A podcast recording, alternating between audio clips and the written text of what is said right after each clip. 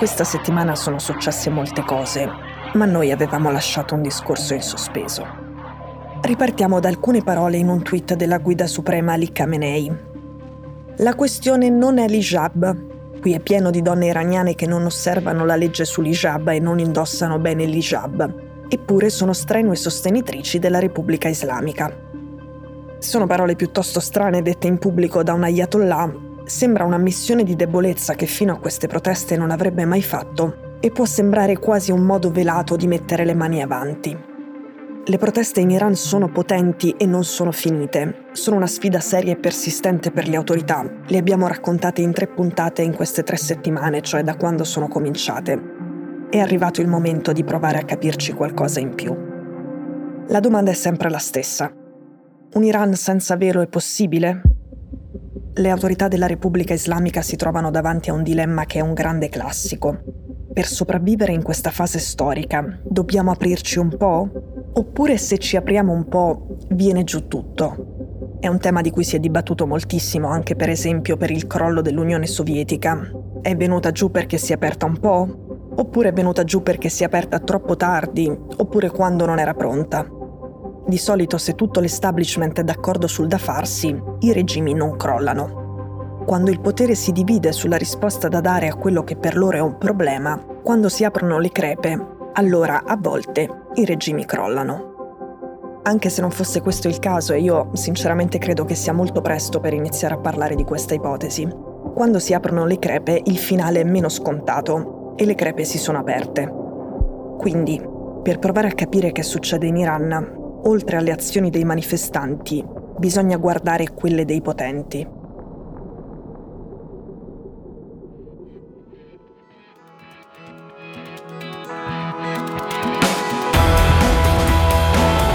Sono Cecilia Sala e questo è Stories.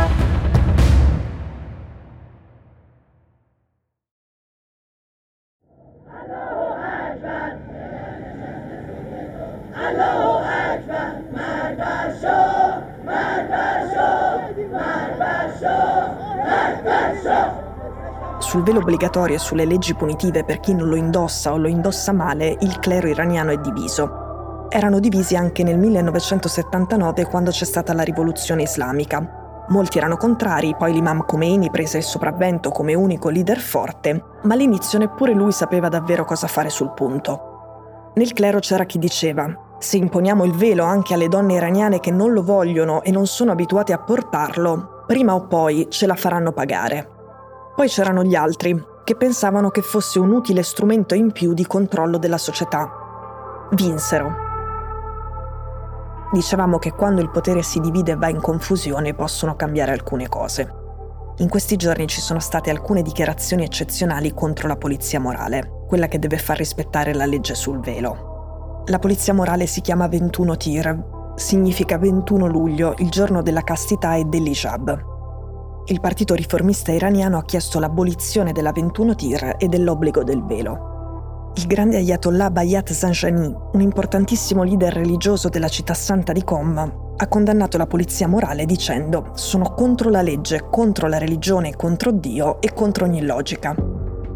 Ma le parole più incredibili contro la polizia morale sono quelle della polizia morale stessa, quelle del portavoce del quartier generale del dipartimento di cui fa parte la polizia morale. Lui ha detto la criminalizzazione del velo indecente e la punizione con l'arresto non fanno altro che causare tensioni e creare nemici nel nostro popolo. Ha detto che non dovrebbe spettare alle forze di sicurezza occuparsi di questioni culturali, casomai alla scuola, la sostanza è, cari vertici, se non siete capaci di convincere le donne a mettere il velo, non è la polizia che può risolvervi il problema. Il portavoce dice che la violenza non è la soluzione e che indossare male l'hijab dovrebbe essere casomai una violazione, ma non un crimine. È un interessante caso di un'istituzione che sconfessa se stessa. Intanto arrivano alcuni appelli dei dipendenti di altri apparati di sicurezza che dicono che non ne possono più, che sono stanchi Fronteggiare i manifestanti è faticoso, le manifestazioni sono così tante che non hanno mai un turno di pausa e forse per alcuni di loro, oltre ad essere faticoso, è anche penoso. soprattutto ora che si trovano davanti anche un sacco di ragazze minorenni che si sono appena unite alla protesta. Una premessa. L'Iran è pieno di donne che indosserebbero il velo anche se non fosse obbligatorio. È un paese dove le conservatrici e i conservatori hanno il Kama Sutra sul comodino e magari la sera si ascoltano la musica e chiacchierano fumando l'oppio con la propria moglie o con il proprio marito. E non è una ribellione. È perfettamente normale avere un rapporto sano con il piacere. La cosa importante è un'altra, la distinzione rigida tra lo spazio pubblico e quello privato. I conservatori, e non parlo delle autorità ma delle persone comuni, pensano che questa distinzione sia fondamentale. Nel privato si gode, ci si diverte, si sperimenta, si è curiosi, fuori però si vuole un mondo ordinato e rigido, ci sono anche donne emancipate e potenti che non mettono in dubbio la Repubblica Islamica, ma ne vorrebbero una meno violenta e un po' più aperta. Un anno e mezzo fa, nel mio ultimo viaggio lì, ho conosciuto la ex, quella che all'epoca era la vicepresidente riformista dell'Iran, che si chiama Musume Ebtekar. The bias we see in the Western media about the Iranian the Muslim woman, and this is what we have to work to overcome. Fa parte del partito che vuole abolire il velo obbligatorio. È una donna che ha fatto la rivoluzione alla fine degli anni 70, che ha sfidato i marini e ha preso in ostaggio tutti all'ambasciata americana. Una che, in ogni caso, era al governo quando a novembre del 2019 sono stati ammazzati centinaia di manifestanti nelle strade.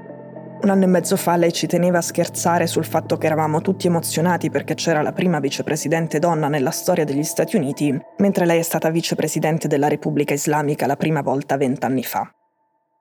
Ora quasi tutte le ragazze che conosco in Iran in questo momento stanno protestando, ma ho anche un'amica ecoetanea che è una campionessa di arti marziali, ha i capelli lunghi tinti di fucsia e vari tatuaggi tra cui uno enorme sulla schiena, questo lo sanno in pochi perché lei indossa il velo e non se lo toglierebbe mai neanche se cambiassero le regole. È una conservatrice e il suo corpo e il suo velo raccontano bene la distinzione di cui parlavo poco fa tra privato e pubblico. Adesso perché mi ha colpito così tanto quella frase di Khamenei in cui dice che ci sono donne che non indossano bene il velo, ma non per questo non stanno dalla parte della guida suprema? Perché è vero, questa mia amica è l'esempio di una a cui potrebbe cadere l'hijab, ma è una fervente sostenitrice della Repubblica Islamica.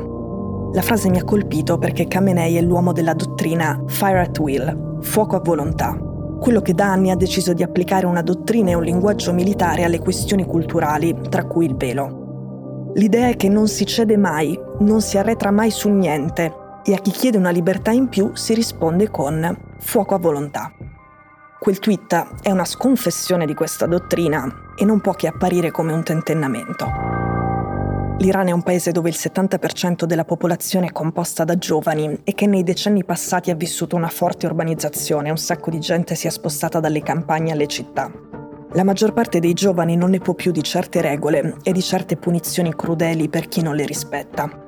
Io sto parlando con alcune persone lì, direttamente con quelle che conosco e indirettamente attraverso amici iraniani comuni con molte altre. Un intermediario in certi casi serve come protezione. Una signora che vive nel nord-ovest del paese ma per lavoro si sposta spesso mi ha detto questo. Io una cosa così non l'ho mai vista. Nel 79, quando c'è stata la rivoluzione, io c'ero, ma non era così. Era una cosa più piccola, localizzata in alcuni centri. Questa protesta è molto più diffusa e contagiosa, è diversa, si vede anche dalla reazione di chi governa. Oggi non c'è uno spicchio di Iran dove non stia succedendo qualcosa di clamoroso.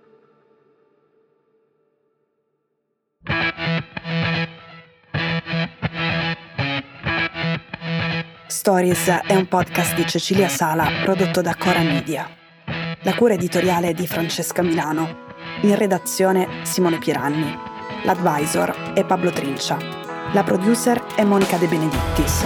La post-produzione e il sound design sono di Daniele Marinello. La supervisione del suono e della musica è di Luca Micheli. Le fonti degli inserti audio sono indicate nella sinossi. Questo episodio è stato prodotto e sviluppato insieme a Spotify Studios.